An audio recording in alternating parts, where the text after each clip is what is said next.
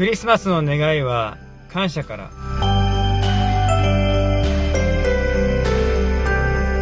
こんにちは誠です。アドベントメッセージ。今日はピリピの4章6節の7節。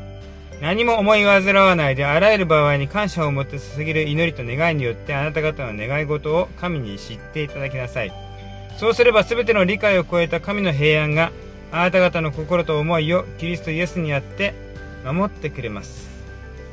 この御言葉によると私たちの祈りと願いは感謝から始められるべきだってチャレンジしてくれていますね、まあ、ぶっちゃけこの1年間振り返った時にどうでしょうかね。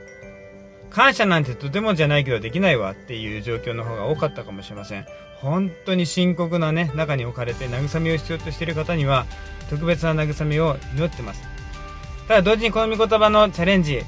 神からのものとして受け止めていきたいなと思うんですよね、えー、クリスマスに私たちはいろんな願いをします。世界平和ももちろんそうですし、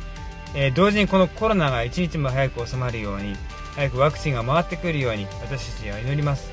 えー、でもですね、え聖書はチャレンジするんですね。まず感謝を見出しなさいって。えそこから生まれてくる祈りっていうのは落ち着きがあるなって主を待ち望む姿勢が生まれていくなって、